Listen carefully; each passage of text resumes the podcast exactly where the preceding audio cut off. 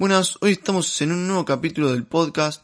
Hoy vamos a hablar sobre un libro de 48 Laws of Power, más conocido en español como Las 48 leyes del poder. Este fue el primer libro del escritor estadounidense Robert Greene, publicado originalmente en 1998. El libro, vamos a hablar un poquito sobre el libro, es una especie de guía diseñada para mostrar al lector eh, cuáles son las cualidades personales eh, que se deben tener en cuenta para alcanzar el poder en términos sociológicos. Es un método práctico para, todo aquel que quiera conseguir el poder, observe el poder o tenga que defenderse del poder. Eh, la obra contiene temas muy interesantes y elementos de, del príncipe de Nicolás Maquiavelo, Maquiavelo, perdón, y ha sido comparado con el, con el clásico de Sun Tzu, el arte de la guerra, que fue un libro de, tácticas militares. Eh, en, este, en este capítulo vamos a hablar sobre la ley número 18 que dice algo así. Eh, no construya fortalezas para protegerse. El aislamiento es peligroso. Vamos a leer un, un, par de, de, citas de este, de este capítulo. Eh, el mundo es un sitio peligroso y los enemigos acechan por doquier. Todos necesitan protegerse. Una fortaleza se presenta como la alternativa más segura, pero el aislamiento lo expone más de lo que lo protege de los peligros que lo rodean, ya que lo aísla de información valiosa y lo destaca como un blanco fácil para los demás. Es mucho más seguro circular, mezclarse entre la gente y buscar aliados. La multitud lo protege de sus enemigos, en este, en este capítulo, en la ley número 18, eh, hace comparaciones con Xin Xin Huangdi, que fue el primer emperador de la China, eh, fue en el año 221 hasta el 210 a.C., eh, fue el hombre más poderoso en su época. Eh, su imperio era más vasto y más poderoso que el de Alejandro Magno, que como sabemos, Alejandro Magno conquistó un montón de, ciudades, un montón de colonias. Eh, bueno, em, vamos a decirle, Wang Chi eh, conquistó todos los reinos que rodeaban el suyo, Qin, eh, antes que China era, y lo unificó en solo un imperio, bueno, como dije ya, China. bueno, sin embargo, durante los últimos años de su vida, casi nadie lo veía al emperador. El emperador vivía en el, en el palacio más esplendoroso eh, construido hasta esa fecha en la, en la capital del país, que era Shenzhen. Contaba con 270 pabellones, todos interconectados eh, por pasajes secretos, lo cual permitía que al emperador moverse de uno a otro eh, era muy fácil sin que lo vieran. dormía cada noche en una habitación distinta y cualquiera que, eh, que posara su mirada en él era decapitado al instante. Eh, solo un puñado de hombres conocían su, eh, su, paradero y también estos, si llegaban a revelarlo a cualquier otra persona, eran ajusticiados. Lo que quieren decir es que, como dije antes, no construya fortalezas para protegerse, que el aislamiento es peligroso, era justamente lo que estaba haciendo este emperador de China, encerrarse en su fortaleza porque tenía miedo a que sus enemigos eh, lo maten. Eh, bueno, eh, el emperador vivía, vivía tan aterrado de todo contacto humano que cuando se había obligado a salir del palacio viajaba de incógnito disfrazado, se disfrazaba para salir de su palacio en su imperio. de repente, bueno, durante uno de sus viajes por las provincias de, de China, murió. Eh, su cuerpo fue llevado de, regreso a la capital en el carruaje imperial, eh, seguido por un, carro cargado de, de pescado salado, justamente para, que, para disimular el, olor del cuerpo en descomposición, eh, para, para que nadie sepa de, de su muerte. el emperador murió solo, murió lejos de esposa, hijo, familia, amigos, cortesanos solamente está acompañado por un suministro y, y uno de sus cuantos eunucos.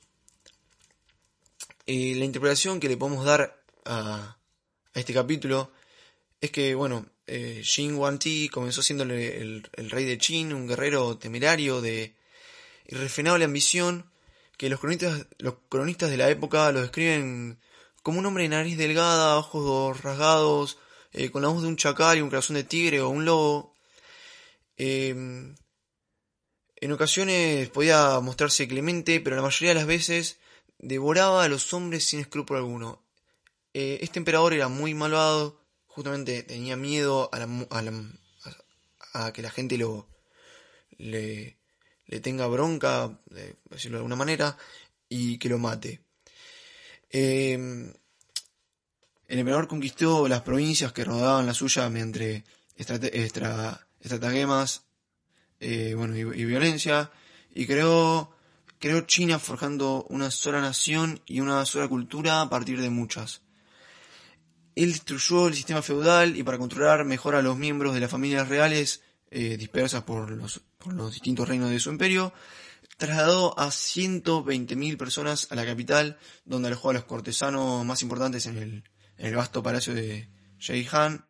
Cuando trajo, bueno, a toda esta gente, eh, por decirlo, amiga o conocida, eh, querida eh, por este, por este emperador, consolidó las murallas de las fronteras, convirtiéndolas en, en la gran muralla china. Estandarizó las leyes del país, la lengua escrita y hasta el tamaño de las ruedas de las carreteras. El emperador tuvo muchos enemigos y el miedo que estos le causaban fue convirtiéndose en paranoia. Las ejecuciones se multiplicaron. Eh, un contemporáneo del emperador, el escritor Han Fei-tzu, observó y escribió en una cita que dice así: Xin ha sido victorioso durante cuatro generaciones, pero ha vivido aterrorizado temiendo la destrucción. Él eh, por todo el miedo que cargaba de que sus enemigos lo, lo, maten, eh, se atrincheraba más y más en su palacio para protegerse. Eh, poco a poco fue perdiendo el control de su reino. Los eunucos y ministros aplicaban políticas sin que, sin que las aprobara o, siquiera las conociera. bueno, también conspiraron contra él en varias ocasiones. hacia el final de, su vida ya solo era un emperador nominal. Eh, vivía tan aislado que, mm, como, dije antes, nadie se enteró de su muerte. Eh, quizá fue, fue envenenado hasta por los mismos, hasta por los mismos ministros que, que lo acompañaban en este viaje. Eh, bueno, esto es, como dije, esto es lo que, genera el aislamiento. si te retiras a tu fortaleza, perderás el contacto con todas las, las fuentes de poder y y no tendrá, no, no vas a tener contacto con, con la sociedad y, y te vas a volver loco como el emperador de China. Eh, pasamos a otra cita que, que dice así. Eh, una fortaleza desde la perspectiva militar es siempre un error. Se convierte en un símbolo de poder y aislamiento y es fácil blanco para los enemigos de quien la ha er-, erigido. Eh, la fortaleza en realidad lo aísla de cualquier tipo de ayuda y cuarta su flexibilidad. Las fortalezas podrán parecer inexpugnables, pero una vez que se han cerrado en una... Eh, se en una fortaleza, todos saben que usted está allí. Eh, más, que, más que fortaleza se podría llamar prisión. con, sus espacios, con sus espacios pequeños y, y cerrados, ven un lugar aunque sea grande, estás reducido solamente en un lugar. Las fortalezas eh, son también vulnerables a las peste eh, y otras enfermedades contagiosas. Eh, desde el punto de vista estratégico, el aislamiento que brinda una fortaleza no ofrece protección alguna, sino que crea más problemas que los que resuelve. Lo que quiere decir Green es que estar encerrado, estar encerrado en, en un lugar, en un palacio, aunque sea enorme, estás perdiendo contacto con la sociedad, eh, con la gente que estás gobernando, sos el emperador de un lugar, eh, tenés que eh, estar en contacto con, con la gente que vos estás gobernando para tener un buen vínculo y así no tener ningún enemigo, porque cuando la mayoría de las personas, bueno, se sienten amenazadas, que temen al peligro, eh, esto, cuando vos empezás a sentirte amenazado y comenzás a encerrarte en una fortaleza y eso te lleva a conectarte con, con, un círculo más pequeño de gente que tenés que confiar en, la información que te están dando, eh, bueno, justamente que sea cierta, eh, empezás a perder mi maniobrabilidad y flexibilidad, eh, se convierten en un fácil blanco para los enemigos y el aislamiento de, el aislamiento de la sociedad por miedo a la muerte te lleva justamente a volverte paranoico, como le pasó al emperador de China. Eh, bueno, dado que, el, ser humano es por naturaleza una criatura sociable, el poder depende de la interacción y la circulación social. Eh, para acceder al poder, eh, usted justamente deberá ubicarse en el centro como lo hizo Luis XIV en Versalles. ¿Qué hizo Luis XIV en Versalles? pidió que construyeran un palacio gigante, enorme, bellísimo, palacio de Versalles, que eh, justamente lo que, lo que mm, hacía este palacio era estar en contacto con, con todo el mundo. Eh, justamente toda actividad tenía que girar en torno a él, tenía que estar eh, atento a todo lo que sucedía en la calle y a todo aquel que pudiese estar conspirando contra él.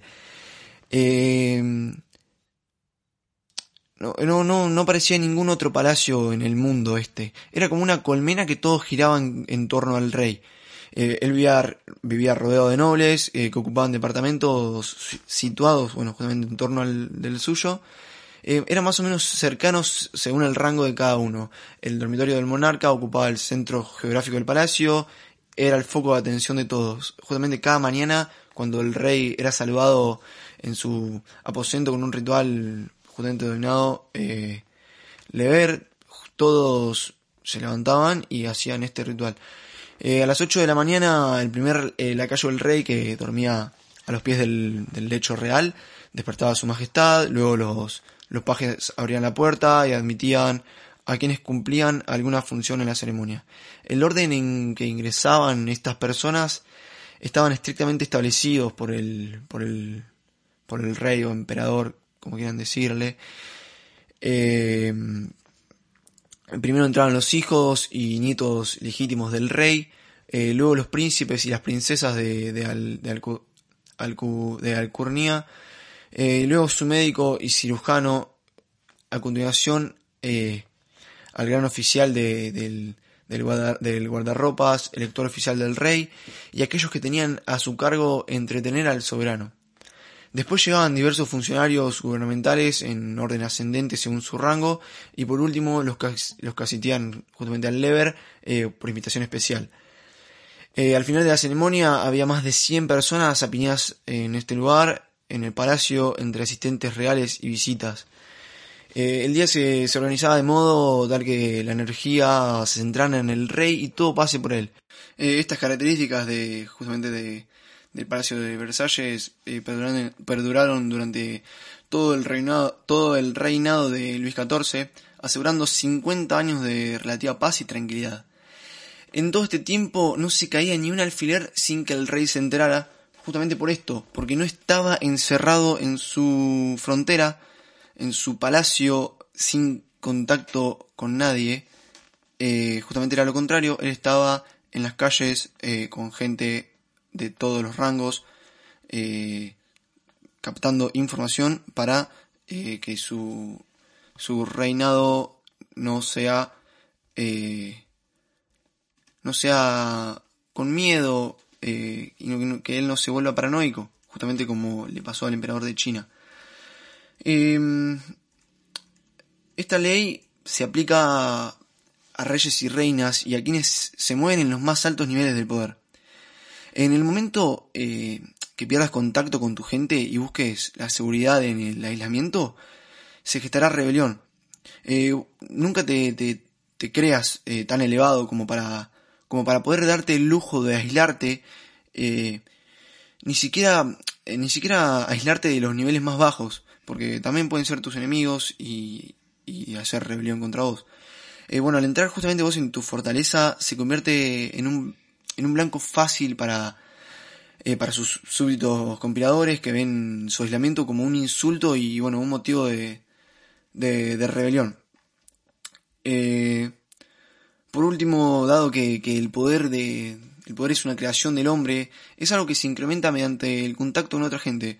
Eh, usted necesita mantenerse flexible y adaptable, capaz de, de moverse en círculos más diversos, captar información de todos lados y mezclarse con todo tipo de personas. Esa forma de, movilidad y contacto social que vos tenés eh, lo protegerá de, los compiladores, eh, que no lograrán guardar secreto ante usted y de sus enemigos. Eh, no podrán aislarlo justamente de los aliados. una frase que me quedó muy guardada fue que ningún cazador puede apuntar con pulso firme a una presa que se mueve con tanta rapidez. Esto tiene, tiene, tiene mucha razón, eh, porque si vos estás quieto en un lugar, que ya todo, en un momento todo el mundo se va a enterar de qué lugar estás, aunque estés corriendo para un lado y para el otro en ese lugar, estoy seguro, y está seguro este libro, lo afirma mucho, que te van a encontrar y vas a ser un blanco muy fácil, que es mejor siempre estar en movimiento en contacto en otros lugares, captando información de otros lugares. Y eh, acá dice que justamente rara vez es correcto y favorable optar por el aislamiento. Eh, si uno no mantiene el oído atento a lo que sucede en las calles, eh, le será imposible protegerse. Entonces, como recurso temporario, es decir, eh, solo, como, solo como último recurso, yo creo, y además en, pequeñas dosis, por así decirlo, eh, el aislamiento eh, te puede ayudar en cierta perspectiva. muchos pensadores de esta época, yo creo que también en, en, en, la, en, la actualidad, pasa que muchos pensadores han comenzado su obra en prisión o o aislados de la sociedad, vamos a decirle eh, locos, la gente que se volvió loca, que llegó a ese punto de volverse loco, eh, tiene maravillosas cosas, maravillosas eh, obras, como por ejemplo este el que hablábamos antes, Maquiavelo, fue tiene unas, unas cosas hermosas, unas frases hermosas. Eh, que acá yo tengo una para leer que dice justamente eh, eh, Robert Greene la, la pone en su libro y dice que la fortaleza alta y erguida sobre la colina, la ciudadela se convierte en un símbolo de todo lo detestable del poder y la autoridad. Los ciudadanos lo traicionarán ante el primer enemigo que aparezca. Aislada de toda comunicación y de toda inteligencia, la ciudadela caerá con suma facilidad.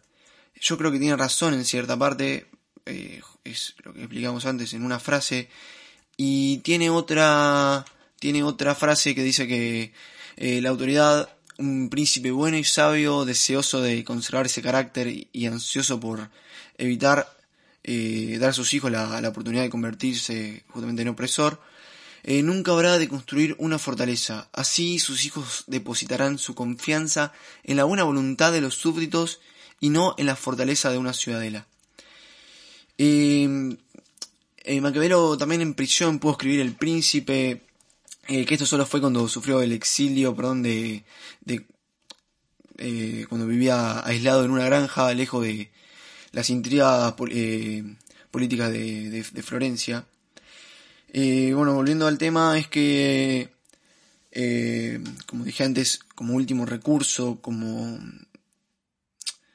en, pequeñas dosis, en, en, un recurso temporario,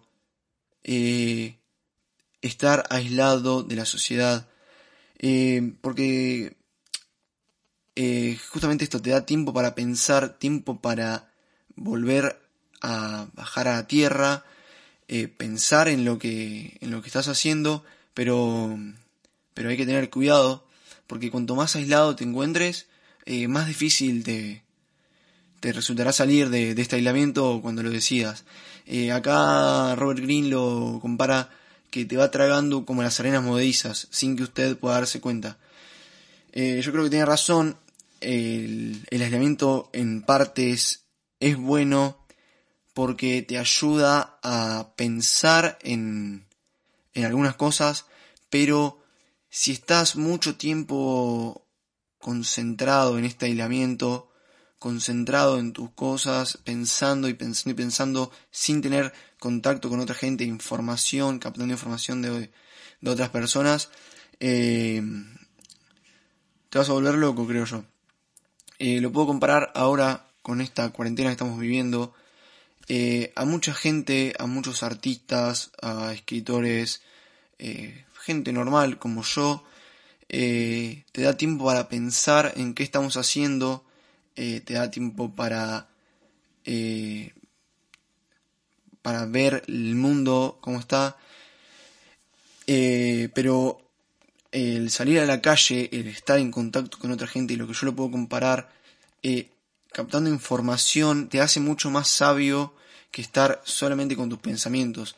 Captando información de otra gente, de gente mayor, menor, gente con otras ideas políticas, con pensamientos distintos, eh, te, te nutre de información que vos después la podés usar como quieras, eh, pero al no tener información alguna, eh, estar siempre con tus pensamientos, no te nutre, entonces no podés ser una persona sabia. yo creo que la gente sabia fue captando información de otros lugares, viajando, eh, riéndose con gente, eh, música, escritores, leyendo, viendo películas, etcétera, que te nutren información y así ser un, libro que vos puedas dar a, luz lo que, lo que quieras dar de, de tus pensamientos. Eh, por ejemplo, eh, reunirte con amigos eh, que tengan distintas ideas, distintos pensamientos políticos, te ayuda a ver, por ejemplo, la, economía de un país, eh, etcétera, etcétera, y así vos darte cuenta tu formación eh, de pensamientos. pero, ¿qué pasa? que lo estamos viendo ahora en esta cuarentena, necesitamos salir, necesitamos estar en sociedad, porque justamente el hombre fue creado para esto, para estar en sociedad, necesitamos estar en contacto con amigos, gente que eh, bueno, estamos igual en contacto por el internet, pero no es lo mismo que estar en contacto eh, cara a cara, eh, tomar unos mates, hablar de ideas, hablar de pensamientos, que hablar por internet. Yo creo que estamos aislados y necesitamos salir, no estar encerrados como, como lo estuvo el emperador de China que tenía justamente miedo a, a esto, a, miedo a volverse loco, miedo a que lo maten y terminó eh, volviéndose paranoico y terminó, eh, terminó, creemos, eh, muerto por un aliado a él. nos despedimos con una frase de Benjamin Franklin que dice sé cortés con todos, sociable con muchos, familiar con pocos, amigo con uno y enemigo con ninguno. Bueno, este fue un podcast interesante de un libro muy lindo, una ley importante que también la, pudimos interpretar con la cuarentena que estamos viviendo ahora. yo creo que fue un, un tema lindo de dar, así que nos vemos en, el, en la próxima en la próxima edición de este podcast. Eh, hasta luego.